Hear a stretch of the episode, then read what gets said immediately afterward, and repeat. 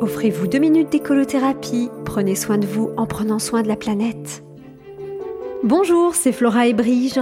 Le cycle des chroniques sur les 5 R de Bea Johnson s'est achevé il y a quelques semaines déjà. Vous pouvez le réécouter en podcast sur le site d'Azur FM.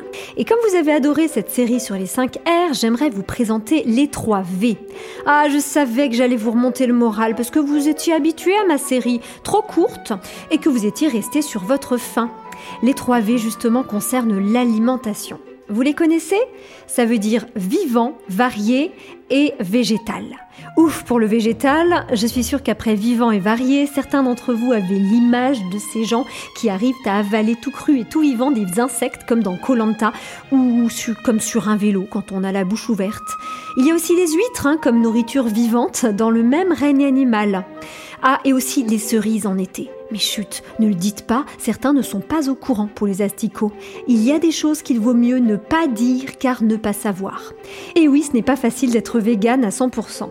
Et vous venez de réaliser que si vous n'aimez pas croquer dans un fruit sans vous assurer qu'il n'est pas habité, vous avez un point commun avec ceux qui vérifient la composition des produits pour être sûr qu'ils n'y trouvent pas d'ingrédients à base d'animaux.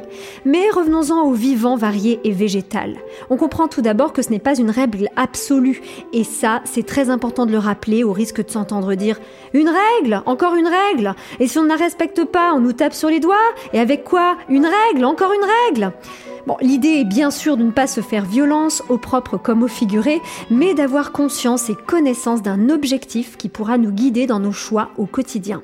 Allez, la suite dans une prochaine chronique. Mince, vous restez quand même un peu sur votre faim.